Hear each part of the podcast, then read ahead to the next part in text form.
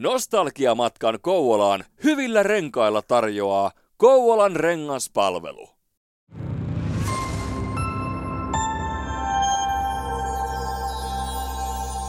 Kukin meistä on joskus muistellut vanhoja hyviä aikoja. Sitä millaista ennen oli. Tässä ohjelmasarjassa haikaillaan menneeseen aikaan ja antaudutaan eri aiheittain nostalgian lumoihin. Keskustellaan aikalaisten kanssa siitä, mitä muistoja nyt monen vuoden jälkeen heille on jäänyt. Minä olen ohjelmasarjan juontaja Toni Grönlund. Äänessä mukana myös Sami Malmberg. Tämä on Nostalgiamatka Kouvolaan. Tämän jakson vieraana Reijo Saksa.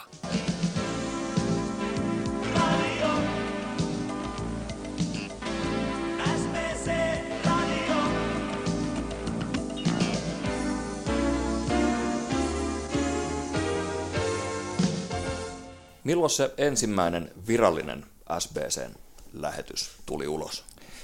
Virallinen lähetys ja avajaiset oli Kouvolan kaupungintalon juhlasalissa 12. elokuuta 1985. Ja se oli, äh, oli silloin niin kuin näitä kokeilutoimilupia, joita silloin myönnettiin, niin meillä oli yksi niistä, joissa oli kaksi yritystä samalla taajuudella, samalla toimiluvalla. Ja me jaettiin ohjelma-ajat, mutta avajaistilaisuus järjestettiin yhteistyössä. Siellä oli isot kakut pöydällä ja ihan todella vaikutusvaltainen vieraskaartit maaherroista ja puolustus- tai alueen, alueen sotilaspäälliköistä ja, ja sitten yrityselämän edustajia tosi paljon ja tietysti mediat. Ja siellä tilaisuudessa niin meillä oli tietysti omat juontajat paikalla ja järjestettyä ohjelmaa monessakin muodossa, mutta ohjelman juonsi radio Ettanin Radio Ykkösen päätoimittaja, joka ei vielä silloin ollut aloittanut, niin Markku Veijalainen oli avaamassa juontopuolella ja, ja sitten silloinen paikallisradioliiton toimitusjohtaja Jarmo Viljakainen löi kongin, aloituskongin, josta sitten SPC-radion lähetykset alkoi. Hyvää iltapäivää, hyvät kuuntelijat. Minun nimeni on Markku Veijalainen ja kuuntelette Kouvolan uusimman paikallisradion lähetystä taajuudella 93,8 MHz. Tämä lähetys tulee teille suorana Kouvolan kaupungintalon juhlasalista, jota kansoittaa tällä hetkellä arvovaltainen kutsuvieras joukko. Tämän jälkeen luovutan puheenvuoron ja mikrofonin Paikallisradioliiton toimitusjohtaja Jarmo Viljakaiselle. Jarmo Viljakainen.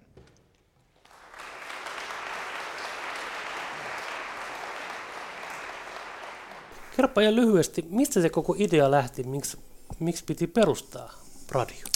Joo, eli tässähän taustalla pääasiallisesti oli viiden veljeksen porukka, eli Saksa, Saksan veljekset, Saksa Brothers Miehikkälästä, eli meillähän oli 69 vuodesta asti bändi, ja tuota, kierreltiin Suomea silloin 70-luvulla Suomen iskelmäkaartin tunnetuimpien artistien kanssa taustabändinä. Siellä oli Irvinit ja, ja tuota, Juha Vainiot ja Einit ja Lea Lavenit ja Seija Simolat ja Tapani Kansat ja Jukka Kuoppamäet ja niin poispäin. Ja siellä sitten ää, tuota, tietysti kun tämä musiikkiharrastus ed- eteni, niin hommattiin aina vähän isompia ja isompia laitteita. Ja äänentoistolaitteita. Ja kun niitä oli sitten aikansa kasvatettu, niin sitten Miehikkälässä oli aloitettu Kymenlaakson kansakulttuuri- ja pelimannipäivät. Ja sitten kyseltiin sinne meitä, meitä hoitelemaan äänentoistoja. Ja tämä tekniikka vaan koko ajan parani. Ja sitten siitä tuli idea oman studion perustamiseen Miehikkälä, että kun meillä oli navetasta lehmät lähtenyt pois, niin me purettiin koko sisukset ja rakennettiin sinne tämmöinen farmistudio, ensin vähän niin kuin omaa musiikkitekoa ja tuotantoa varten, mutta sitten sitä alettiin ihan vuonna 1982 siitä tehtiin ihan yhtiömuotoinen toiminta. Ja silloin veljeksistä Voitto, nykyisin käyttää Sakarin nimeä Voitto Sakari, niin hän oli ollut Yleisradion palveluksessa useampia vuosia siinä, siinä ennen tätä. Ja, ja hän ei saanut Yleltä vuoden virkavapaata, jota hän pyysi. Ja silloin hän irtisanoutui Yleltä ja perustettiin Saksa Brothers Company, yhtiö, joka rupesi tuottamaan kasetteja, levyjä ja muita täällä musiikkistudiossa. Ja kun hänellä oli yleisradiotausta ja meillä oli studiotekniikkaa ja laitteistoa jo aika, aika paljon siellä Miehikkälän navetassa niin sanotusti, niin sitten Sakarilla, Sakarilla se idea tuli, että, että tuota, kun äh, 80 1993 vuonna Paikallislehtien liitto perusti Suomen Paikallisradioliiton. Ja, ja tota, siitä kuultiin, että tämmöinen Paikallisradioliitto on perustettu. Ja Sakarikin oli käynyt Amerikassa sitä ennen ja kuunnellut siellä amerikkalaisia radioita. Ja mä olin sitten opiskelemassa Tampereella. Ja, ja tuota, tämä idea tuli esiin ja liityttiin Paikallisradioliittoon ja laitettiin oma hakemus sinne ison nippun sekaan. Silloinhan meni sitten äh, toimilupahakemuksia iso kasa kerralla niin kuin liikenneministeriön valtioneuvoston päätettäväksi. Ja siellä sitten vielä olin opiskelemassa, kun tuli, tulikin ensimmäisiä listauksia mahdollisista paikallisradiosaajista, niin sielläpä olikin Saksa Brothers Company avoin yhtiö yhtenä mukana. Ja siinä sitten loppuvaiheessa opiskelua niin perustettiin, perustin itse opettajan avustuksella SPC Radio-osakeyhtiö ja, ja sitten 85, kun ne toimiluvat aktivoitu, niin sitten oltiin tosiaan, mä olin, valmistuin tuota Tampereelta samana päivänä insinööriksi, kun Nivalassa aloitettiin Suomen ensimmäinen paikallisradio, eli sama pikkutakki päällä veljeni Sakarin kanssa ajettiin Nivalan ensimmäisen radion avajaisiin ja se oli hui, huipputunnelma, huipputilanne ja, ja siitä sitten Kouvolaan ihmettelemään, että mihinkäs tänne saa radiostudiot perustettua ja, ja sen kesän, kesän aikana sitten löydettiin toimitilat ja laitettiin tekniikat pystyyn ja palk- ruvettiin etsimään henkilökuntaa. Ja vielä tätä ennen edellisenä vuonna oli Kymenlaakson messuilla. Meillä oli osasto SPC-radion, tai se oli Saksa Brothers Company nimellä muistaakseni osasto, mutta me oltiin rakennettu sinne messuosastolle paikallisradiostudio, jossa niin kuin näytettiin, miten radiolähetystä tehdään. Vuotta aikaisemmin ennen kuin radiot lähti liikkeelle. Eli kun meillä oli sitä studiotekniikkaa jo niin paljon itselle niistä maahantuojilta, joiden kanssa oltiin tietysti oltu paljon tekemisissä, niin saatiin sitten lainaksi ne loput tekniikat, joilla tämmöinen radiostudio saatiin nähtäväksi. Nostalgiamatka. Mistä se sitten löytyi se studiotila, se ensimmäinen? Se ensimmäinen studio löytyi Palomäen katu kahdesta. Se oli, oli tuota, rakennusliikkeen omistama liiketila, joka oli jäänyt tyhjäksi ja, ja sinne me saatiin niin kuin ensimmäinen vuokratila. Ja sinne myös Miehikkälästä siirrettiin tämä musiikkistudio ja perustettiin tämä, tämä paikallisradiostudio. Ja, ja, ja tuota, se oli sitten äh, joitain vuosia se riitti meille, mutta kun se liiketoiminnan kasvu oli alkuvaiheessa todella nopeata, että oliko meitä nyt seitsemän vakituista ihmistä kolme toimittajaa, yksi vakituinen myyjä, sitten sihteeri, joka hoiteli kaikki laskutukset ja kirjanpitojutut ja sitten mä olin toimitusjohtajana ja, ja sitten varmaan parikymmentä freelanceria jo heti alusta, ei ihan niin paljon, mutta kuitenkin. Niin se vuosittain lähti kasvamaan. Meillähän oli pienet ja alkuvaiheessa, kun ne oli tosiaan jaettu Kouvolan äänen kanssa, että heillä oli aamu, meillä oli iltapäivä ja sitten heillä oli myös vielä mahdollisuus ilta-yölähetyksiin, niin kuin myöhäislähetyksiin. Ja, ja, ja tuota, sitä kesti muutamia vuosia, kunnes sitten tapahtui se yhdistyminen. Ja... Hei, mikä, mikä tämä oli tämä Kouvolan ääni, kun tämän historia on vähän silleen, mä muistan kyllä, että oli kaksi radioa, mutta ketä, ketä sitä pyöritti? Miten se sitten niin kuin yhdistyi? Joo, se lähti sillä tavalla, että, että tota, kun meidän meillä oli se tieto SPC-radion tai tämän oman toimiluvan saamisesta edellisenä vuotena. Ja sitten kun nämä toimiluvat myönnettiin, niin yhtäkkiä meillekin täysin yllättävänä tietona tuli, että, että sama, sama taajuus, sama toimilupa jaettiin Kymen Wiener Oyn kanssa. Eli Niko Niemi oli Kymen Wiener Oyn toimitusjohtaja. En muista tarkalleen, Nikon kanssahan oltiin sitten myös yhteistyössä vähän ajan kuluttua enemminkin, mutta tuota, Nikolla oli tämmöinen henkilö englanninkielen opettajana kuin David Moopi jolla, Englannista, jolla oli sitten niin kuin kokemusta alasta ja he oli innostuneet sitten myös paikallisradioajatuksesta. Olivat laittaneet toimiluvan toimilukahakemuksen sisään ja sitten meille myönnettiin yhteinen. Se oli Kymen Wiener Oy. He perusti oman studion niin kuin Valtakadulle ja meillä oli sitten Palomäen kadulla. Ja sitten siellä oli tämmöinen releohjattu kytki, joka kello 12 käänsi toiselta studiolta lähetysyhteyden toiselle kanavalle. Ihan alkuunhan meillä ei edes lähetyksiä ollut niin paljon, että se olisi täyttänyt sinne puoleen päivään saakka, vaan heillä oli oliko se nyt neljä tuntia aamulähetystä ja meillä neljä tuntia iltapäivälähetystä ja siinä oli tyhjä tauko välissä. Että, siinä ei kenenkään lause katkennut.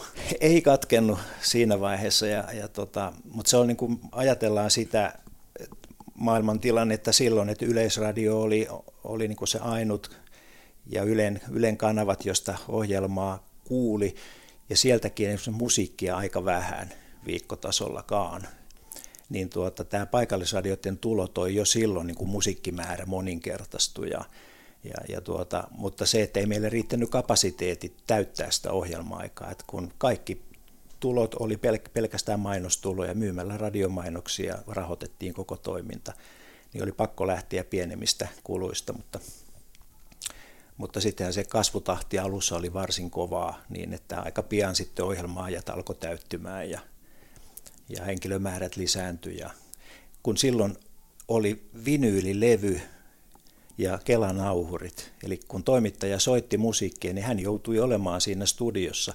Vessassa käytiin piisien välillä, että siellä oli Juise Leskisen seitsemän minuuttinen biisi, mikä piti laittaa, että jos tarvii vähän enemmän aikaa. Ja, että niin kuin tällaisilla systeemeillä lähdettiin liikkeelle.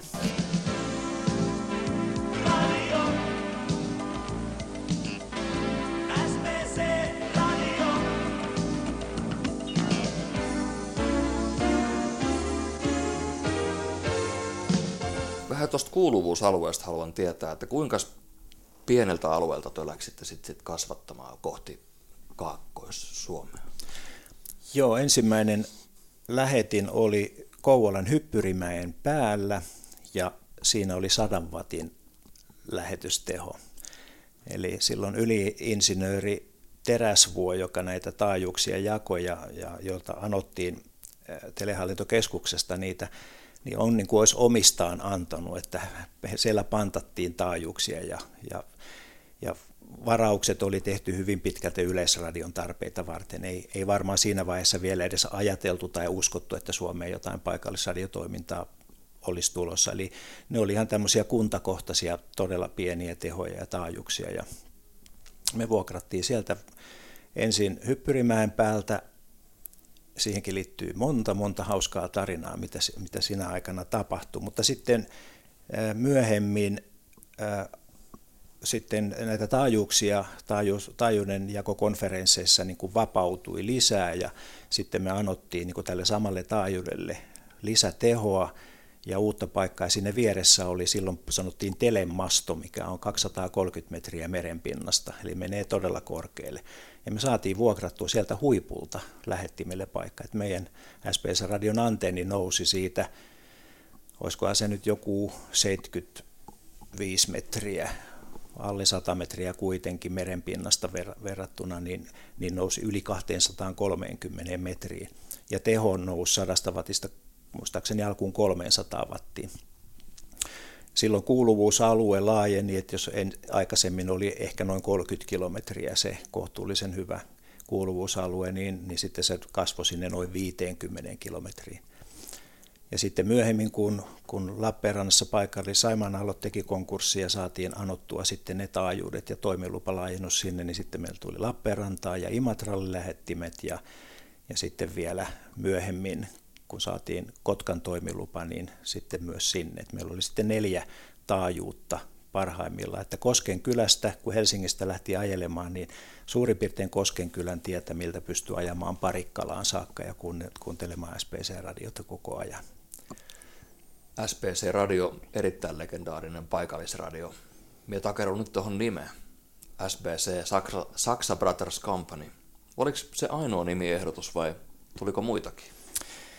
No kyllähän sitä mietittiin, että, että mitä vaihtoehtoja voisi olla, mutta ei siinä kyllä kauan pyörinyt, kun meillä oli SPC Studio, jo, jo Saksa Brothers yhtye ja siitä Saksa Brothers Company eli SPC Studio, niin sitten samaan sarjaan SPC Radio ja myöhemmin vielä SPC Viestintäkin oli jonkun aikaa. Me anottiin paikallista TV-toimilupaa ja saatiinkin sellainen.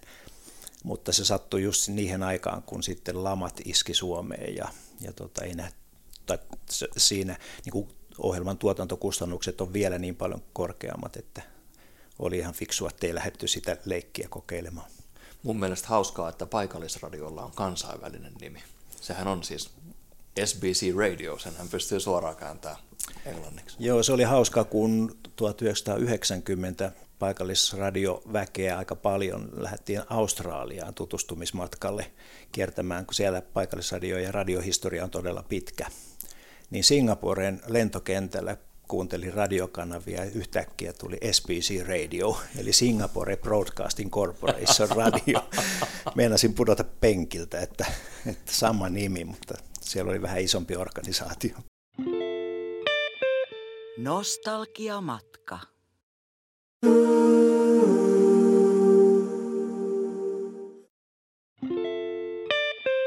Nostalgiamatka.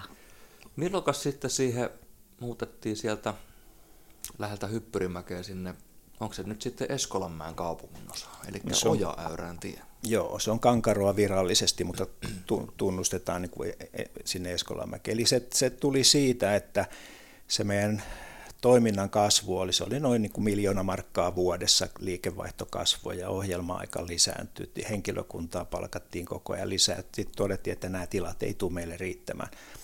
Ja meillä Arton kanssa oli, oli tämmöinen Kymen laatutalot-yhtiö jo aikaisemmin perustettu, tehtiin niin kuin sivutoimista rakennustoimintaa, niin sitten todettiin, että me tarvitsemme oman toimitilan ja Arto piirsi kuvat ja haettiin luvat kaupungilta. Siinäkin oli, oli jonkun verran vääntöä, että, että tuota, mennäänkö Valkealan puolelle vai Kouvolan puolelle, että mihin kohtaan rajaa niin kuin saadaan, saadaan lupa rakennuslupa ja no, tuohon Ojayräntie kahteen sitten saatiin luvat ja, ja rakennettiin 88 se taisi olla.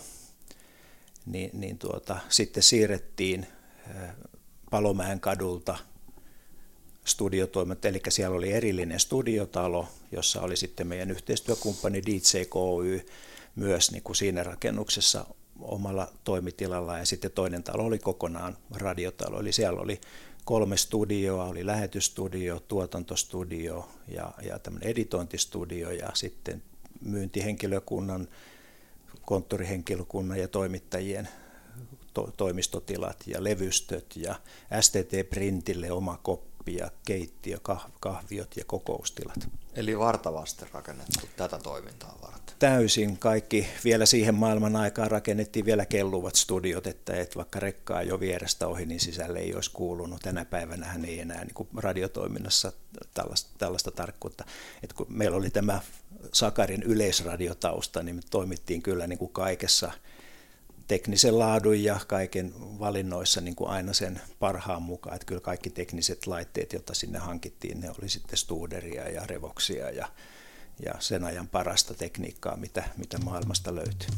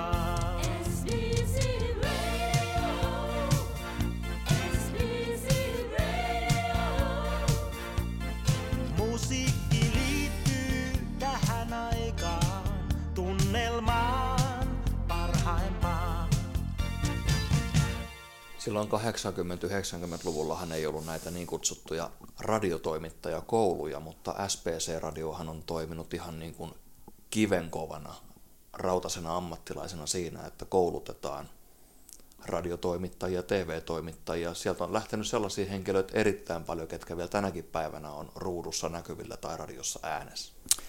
Kyllä, se, se että meillä se ajattelumalli oli se, että edes alkuvaiheessa ei lähdetty siitä, että pitää olla niin kuin journalistitoimittajakoulutus tai yliopistokoulutus toimittajilla, vaan me etsittiin sopivia ihmisiä, joilla oli, oli tota erittäin hyvä se ulosanti, nopea ajatuksen juoksu ja, ja, tuota, ja sellainen kokemustausta, että pystyy niin kuin yhteiskunnallisia asioita seuraamaan. Et meillähän alusta astikka oli, oli uutistoimintaa, johon ensimmäinen uutis, uutispäällikkö tai uutistoimittaja ää, tuota, tuli Ruotsin radiosta. Olavi Räihä oli Ruotsin radiossa suomenkielisessä toimituksessa ollut useita vuosia. Hän tuli käynnistämään meidän uutist, uutistuotannon Kouvolaan ja, ja sitten Saila Mattila ja Hillevi Heitto olivat nämä toiset ensimmäiset juontajat ja meillä kun silloin vielä tekniikka oli sillä tasolla, että Kelan auhurilla haast, tehtiin haastattelut. Et jos ei lähetys ollut suora, johon pyrittiin mahdollisimman paljon, koska se on kaikkein kustannustehokkain, niin sitten oli tämmöisiä uuher Kelanauhureita, joiden kanssa toimittaja meni tekemään haastattelun ja vielä valmisteli kysymykset niin, että varmasti tärkeimmät kysymykset on siinä ensimmäisenä. Ja teki haastattelun, tuli studioon, nosti siitä kannettavasta nauhurista Kelan isolle Kelanauhurille, joka oli sitten taas kaukokäynnistettävä sieltä liukusäätimestä, eli lähes tulkoon editoimatta suoraan tehty haastattelu lähti sitten suoraan lähetykseen. Toki niitä leikattiinkin ja, ja tuota, sitten sitä enemmän kuin ihmisiä oli, oli toimittajakin oli enemmän, niin niillä oli sitten enempi aikaa myös valmistella. Mutta tällä tavalla niin kuin itse opiskeltiin uudenlainen tuotantotapa siihen nähden, mitä Yleisradio toimi. Ja aika pian ihan ensimmäisten vuosien aikana käynnistettiin tämmöiset radioavustajakurssit. Eli, eli sitten sinne pääsi paikallisia ihmisiä ilmoittautumaan, jos oli kiinnostunut, ei välttämättä tarvinnut olla tulossa alalle, alalle mutta halusi halus tutkia, että minkälainen tämä radioala on, niin sai, sai että nämä meidän, meidän omat toimittajat ja, ja tuota, käytettiin sinne vieraitakin aina välillä, niin, niin tämmöisen radioavustajakurssien kautta on tullut aika monta toimittajaa, jotka on sitten alalla tänäkin päivänä. Että kyllähän siellä kovia nimiä, Henkka Hyppöset, Antti Haajaset, Immo Sentonit, ne on tänä päivänä tuolla Maikkarilla ja, ja tuota, muissa kanavissa ja nimiä on tosi paljon. Tekee suurta vääryyttä, kun alkaa luettelemaan jotain, kun pitäisi luetella noin, noin 80 nimeä, jotka on.